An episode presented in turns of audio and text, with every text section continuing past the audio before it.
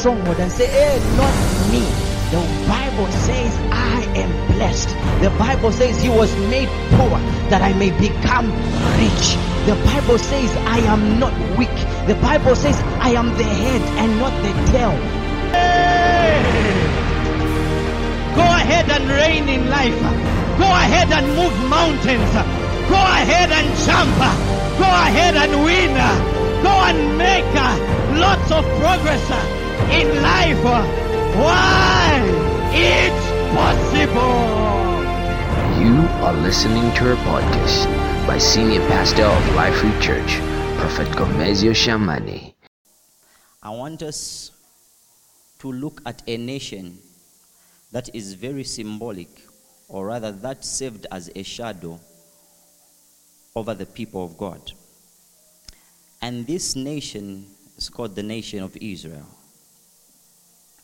I believe you do understand and do acknowledge that Israel was under the captivity of Egypt for so many years. But while they were under the captivity of Egypt for so, so many years, the Bible tells us God acknowledged that these people seem very defenseless. And if I don't step in, they will remain in bondage. So God decides to raise a man by the name of Moses, who is also very symbolic to come and show what the Lord Jesus would do. In fact, if you study the life of Moses and the life of Jesus, there were quite a number of similarities which would show you okay, so this is what happened. Like, for example, both Moses and Jesus had a supernatural birth escape. There was a time when firstborns were wanted to be killed by Pharaoh. That was in the time of Moses. Yet, firstborns also wanted to be killed in the time of Jesus during Herod's time. And in both cases, we see that Moses was delivered by putting him in a basket and in a river, and he was not killed. And the same way, Jesus was hidden from the hand of Herod, such that the angel said, Flee to Egypt. Flee to Egypt, the place where Moses was raised from. Now, there are many other analogies or similarities I can give. It can take the whole uh, sermon time. But I just want to show you something. After God raised Moses and sent him to Israel, or rather, yeah, to Egypt to ask uh, Pharaoh to have his people let go, you will notice that Moses was warned, says, even though you go there, this Pharaoh doesn't want to let Israel go. He really doesn't want. And so you are going to put up a fight with him. And true for sure, the Bible shows us how Moses would stand on behalf of Israel. And when he stands on behalf of Israel, he would say, This is the word of the Lord. Let my people go. Let my people go. And Pharaoh was also stubborn and would say, Ah, I'm not interested in that. Now, after showing them about nine plagues, after demonstrating the hand of God, the Bible in the book of Exodus, chapter number 11 and verse 1, and I'm going to read it ahead of you. Or perhaps if you can pay attention, and I'm, I'm going to read it. The Bible says, And the Lord said to Moses, I will bring one more plague. Somebody say one more. He says, I will bring one more plague on Egypt and Pharaoh. Then he says, afterwards, he will let you go. Why is God so sure that if I bring one more, Pharaoh is going to let Israel go? I mean, obviously, he is the Lord God. He said, I will bring one more, just one more, to show us that mm, this one plague that he's going to bring, really, we can learn something from it. And he says, I'm going to bring one more plague, and when I bring it, Pharaoh will let Israel go. And I'll tell you this even before he brought this plague, he planned that this plague would be the last one. Because in Exodus chapter number, should be three or four, God told Moses to tell Israel, or right, to tell Pharaoh that Israel is like my firstborn. And since you have touched my firstborn, I will touch your firstborn. These are before the plagues began. God already declared, He already planned. He said, The one I'm going to hit, the last one, this is the one I'll call the one time one. The, the, this one, once I give this plague, Pharaoh will let my people go. Hallelujah. And so, what does God do?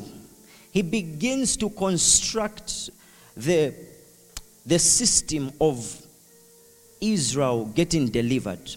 And he tells the Israelites that this is what I want you to do. I want you to prepare yourselves. I want you to get a lamb, get a little sheep. Make sure that sheep has no defect. Make sure that sheep is perfect. I don't know if you're getting this. I don't know if you're getting this. Uh, make sure that sheep is perfect. And I want you to slaughter it and apply the blood of that lamb on your door.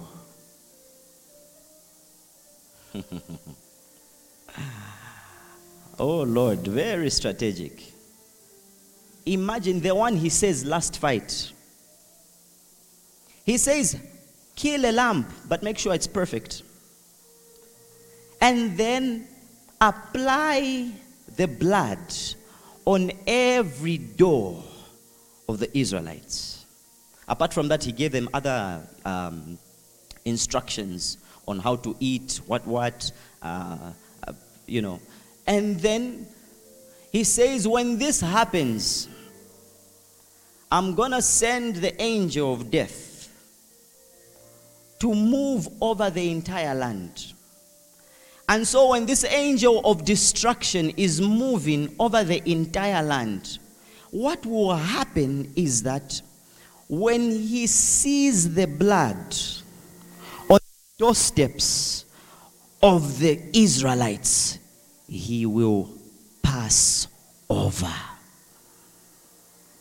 Meaning, any household, any household that does not have the blood of a lamb, the blood of a lamb, then the firstborn of that household is going to die. The firstborn, the first fruit, the carrier of inheritance will die. But not only them, their animals, everything else that was first will die. And that day came to pass. The Bible tells us that the angel of destruction moved throughout the entire land. Wherever he saw the blood on the door of the people who were Israelites, he passed over. But the houses of Pharaoh, the households of the Egyptians, because they had no blood, death, punishment, wrath visited that family. And from that time, Pharaoh saw that his firstborn died, and he decided to say, Go away, Israel, from this place. Leave this place. Leave. And show to God's word, the Bible, which says just one more plague and he will let go. It did happen. Amen and amen. So Israel was let go, but God decided to introduce a feast and an ordinance. And He said, I want you to keep doing this in remembrance. That there was a time where the angel of death passed over your homes and you were free. So I want you to be celebrating what is known as a feast of the Passover. And every year you're going to be celebrating that. Later on, we see a number of feasts that God introduces. He introduces the feasts of tabernacles. He introduces the feasts of trumpets. But, well, we can look at that some other time. But today we're looking at what, how even the feast of the Passover came. It was really traced to the event of God releasing a last and final plague towards Egypt. Then Egypt let go of Israel. But you see, the Bible says that one man later on came. And when one man came, he was sent on an agenda. The Bible tells us that he came, it's okay. He, say, he said that he came to fulfill the Passover. I'm sure we can guess who that man is. Hmm. Maybe let's get to this man. This time we have a world that is not under Pharaoh, but is under the bondage of sin and death. And sin and death will not let go of this world or of these people until perhaps a perfect lamb is sacrificed and blood is shed. The Bible tells us that we were helpless, such that Jesus had to come for our sake. And immediately he came, the Bible shows us how John the Baptist looked at Jesus and says, Behold, the Lamb of God that is to take away the sins of man is here. Notice during the Passover in Exodus, they dealt with a lamb. But in, in, in, in the book, in the Gospels, John the Baptist does not introduce a lamb, he introduces the lamb. Mm. And the lamb comes here on earth with an agenda. And this time, when he is declared as a sacrifice, you know what happens on the cross? The Bible tells us that while he's on the cross, he began to shed blood. He began to bleed. Yes, he was wounded. Yes, he was beaten and troubled altogether. But the shedding of blood was for the whole world. So that when judgment comes, it passes over the world and comes on Jesus Christ. And the judgment that we were meant to receive the punishments that we were meant to walk in. The Bible says all of them, Jesus bore them right there on the cross. And that's why, even when preparing for that, Jesus himself says, Father, this cup is too heavy. It was the cup of suffering and judgment that he had to drink. He said, It's too heavy. Dear Lord, it's too heavy. But let your will be done. Let your will be done. Why did Jesus have to go on? Why did Jesus have to go on? Because that was the only way. It was really the only way. In First John chapter number 5 verse 6 and 7 the Bible tells us this. It tells us that in heaven there are three witnesses. Then it says on earth there are three witnesses as well. Do you know the witnesses in heaven? It says the witness number 1 is the word. Witness number 2 is the Holy Spirit. Witness number 3 is the Father. Then it says on earth there are three witnesses. Witness number 1 is water. Witness number 2 is blood. Witness number 3 is spirit. But then, for the world really, or rather for the earth really, to have dominion, we needed good water, we needed good blood. But it seems like everyone that was born of water and blood was impure. So a witness from heaven, who was the Word, had to become manifest. And the Bible says he came in the manner of water and blood so that he can be a witness for the entire earth.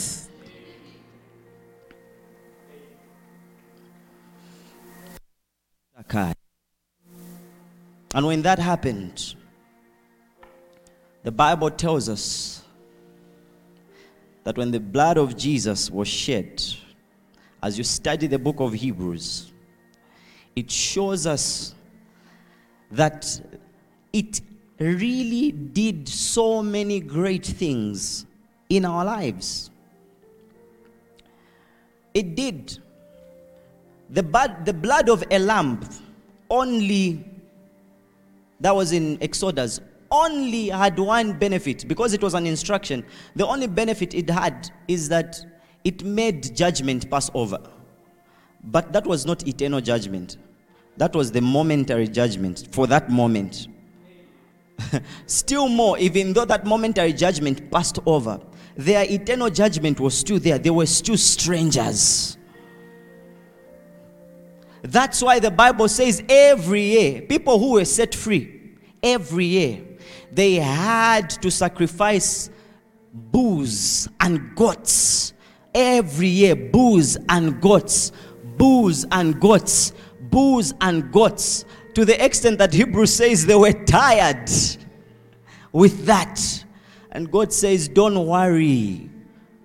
You were dealing with a lamb, but when I send the lamb, there's a sacrifice that is going to happen that will happen once and for all. Why? The sacrifice of the lamb is sufficient for you yesterday, today, and forever.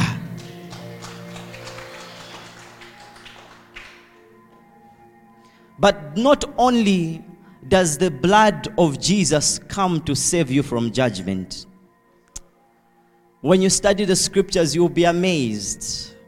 You'll be amazed that the Bible shows us that it is the same blood of Jesus that cleanses us from unrighteousness. The blood of goats would not really cleanse us, it will just atone us. What is to atone? Is to cover. You're just being covered. You're just being covered. It's like Adam and Eve. God put a covering of animal skin on them. They were just covered. They were just covered. And that's what the blood of bulls and goats was doing. It would just cover so that when God looks at man, you'll be like, okay, fine, I'll forgive you. I'll forgive you. But it's every day. It's everyday forgiveness, every year forgiveness. But Isaiah prophesied and said, Come now and let us reason together. Though your sins may be as scarlet, they shall be as white as snow. Meaning there's something, I know your, your, your, your sins are looking red, but I'll ask someone to shed blood And in that redness of blood, that which was red is going to turn into white. There's going to be a purity that will be produced inside of you. And that's why when you study the benefits of the blood of Jesus, the blood of Jesus does not only make us pass over from judgment, the blood of Jesus, number two, cleanses us from sin, cleanses us from the power of sin. Not only does the blood of Jesus cleanse us from the power of sin, the blood of Jesus is our empowerment to the fact that the blood of Jesus was shed and death was overcome. That's why the Bible will tell us they overcame him by the blood of a lamb. No, no, no. The lamb and the words of their testimonies. So the blood of Jesus is your empowerment too. I love to say the blood of Jesus is your red card. that simply means if death or sin comes in your life, what do you do? You remove your red card and you say, Go away. Just in case you don't, those who don't watch soccer, there is what is known as a red card. It's for sending someone away. Amen, ladies. Yellow card is for warning. Amen. Yeah? Mukapeza mutota mutota. Hallelujah. I know Azaria would understand since she's a is a soccer fan, but we are not shocked that Azaria's name changed to Abednego. Hallelujah. So we understand. Glory to God. So that's what the blood of Jesus is able to do in our lives. It's able to really put us in a place where we are advantaged. It's a, it's a place where we are able to overcome in life. The blood of Jesus, according to Hebrews chapter 12, verse 24, has a voice. Has a voice. No wonder it's described. I like how it's described. It's not, it's, it's described, it says it's, it's better than the blood of Abel. So remember, I told you that everyone on earth, there, is, there are witnesses. There is water, there is the spirit, and blood. Now you will notice while on earth, there was a man by the name of Abel who was killed by his brother Cain. Yet, when he was killed and his blood was shed, the Bible says that blood began to speak. Yeesh. Showing you that blood really speaks. It speaks. And what it speaks, ish, scary. Witnesses on earth, it speaks. There are bloods that speak from certain accidents that take place. Oh, did I also tell you this? There is blood that speaks when you commit abortion.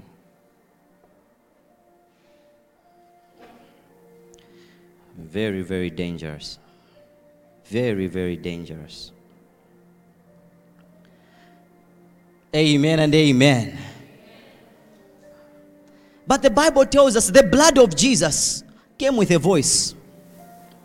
The voice that the blood of Jesus came with is a different kind compared to other bloods that were speaking. Because the blood that was on earth only had the same kind of voices. No, avenge me. No, this is not fair. No, this should not have happened. No, this is this. No, it never had really that positive voice altogether.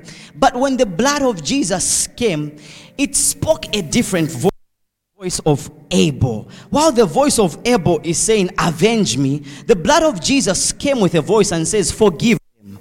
While the blood of Abel would say, Crucify him or uh, uh, uh, punish him, the blood of Jesus will say, Mercy, mercy, mercy upon them. So it had a voice. And when that blood was shed, hey, there were beautiful things uttered about you. And that's why the Bible says, by his blood we have been justified. Now, justification is another place, it's another advantage altogether. Do you know what justification simply means? Justification simply means when you go to court, imagine you killed someone and you go to court. Justification does not mean no, will reduce your sentence. Justification simply means ah, it's him. Are you sure? No. Evidence is saying nothing. Justification means declared not guilty. it, it, it simply means not guilty. That's why I don't, I don't like to call myself an ex sinner because that, the sinner died. I don't, I don't know if you're getting my point. The Bible says, if you are in Christ, you are a new creation. The old has passed away. Behold, all things have become new. Yes, there was a sinner, but it wasn't you. That one is dead. Anafa. Ah, why could you come back? Oh, is Kudala say, oh, is it Tanzania sinners? He say, we used to mentor in sin. You've got the right to say that wasn't me. He said, hey, we used to date a lot. Ask us. No, that was the old you. That one is dead. Say, I have no ex.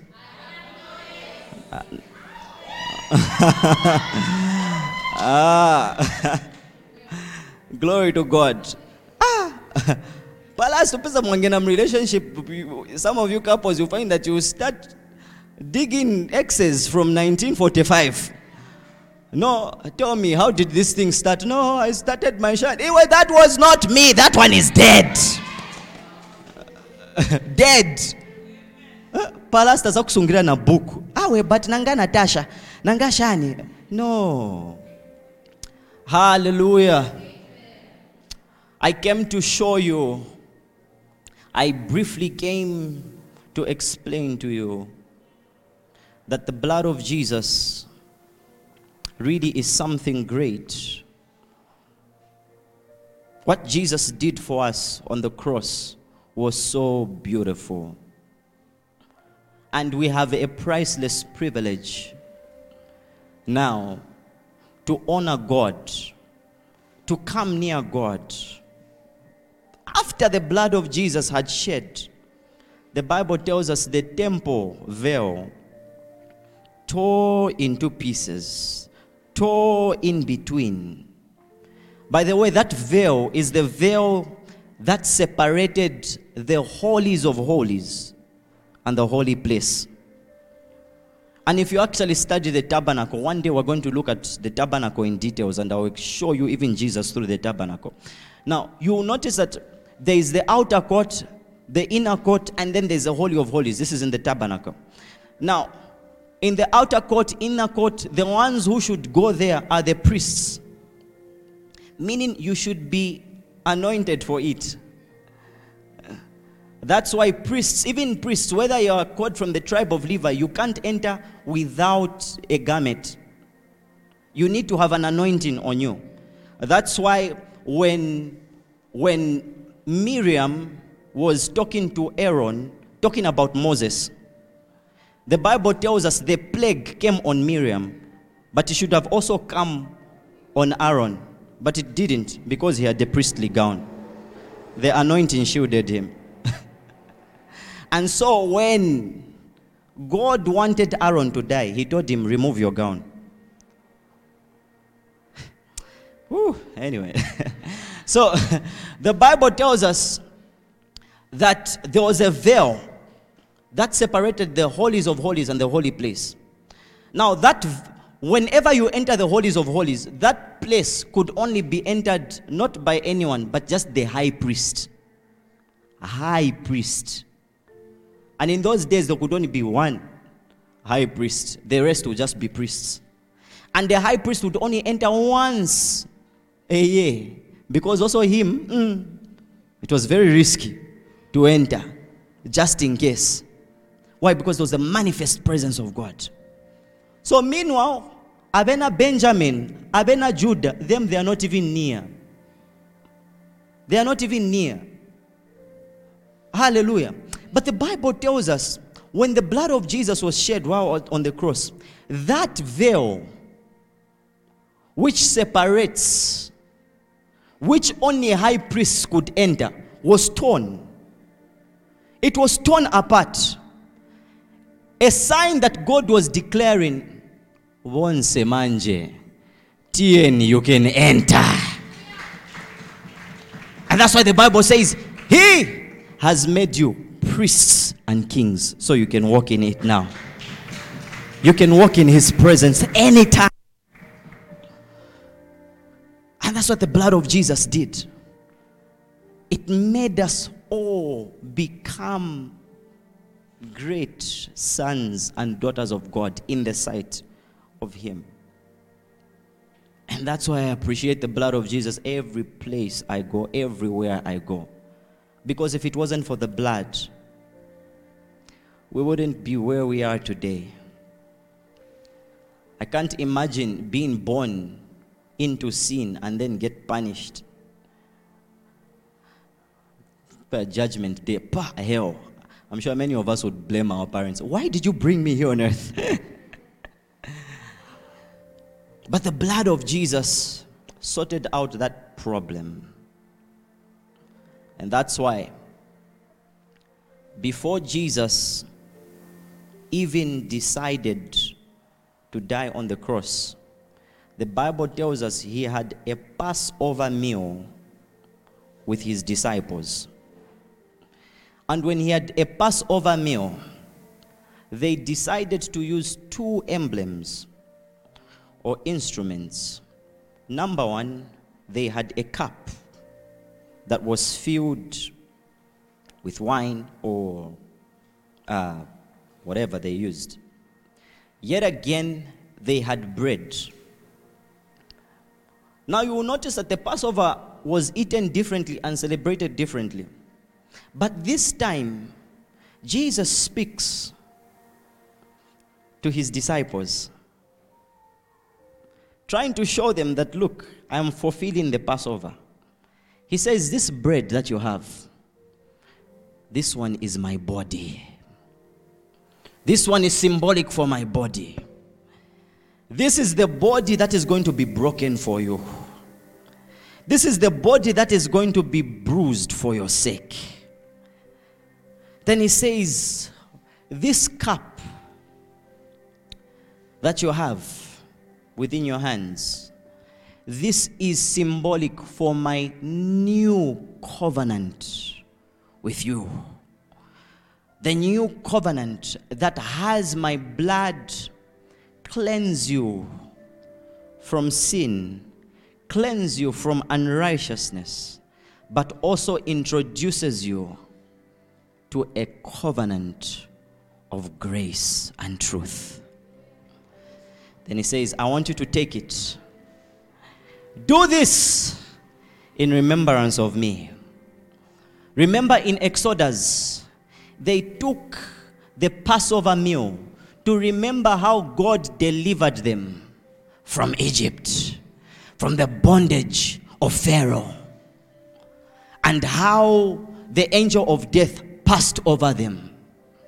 For us, it's different. When we take from the Lord's Supper, for us, we remember not how God removed us from Egypt because we are born in Zambia, but how God removed us from the bondage of sin and death and made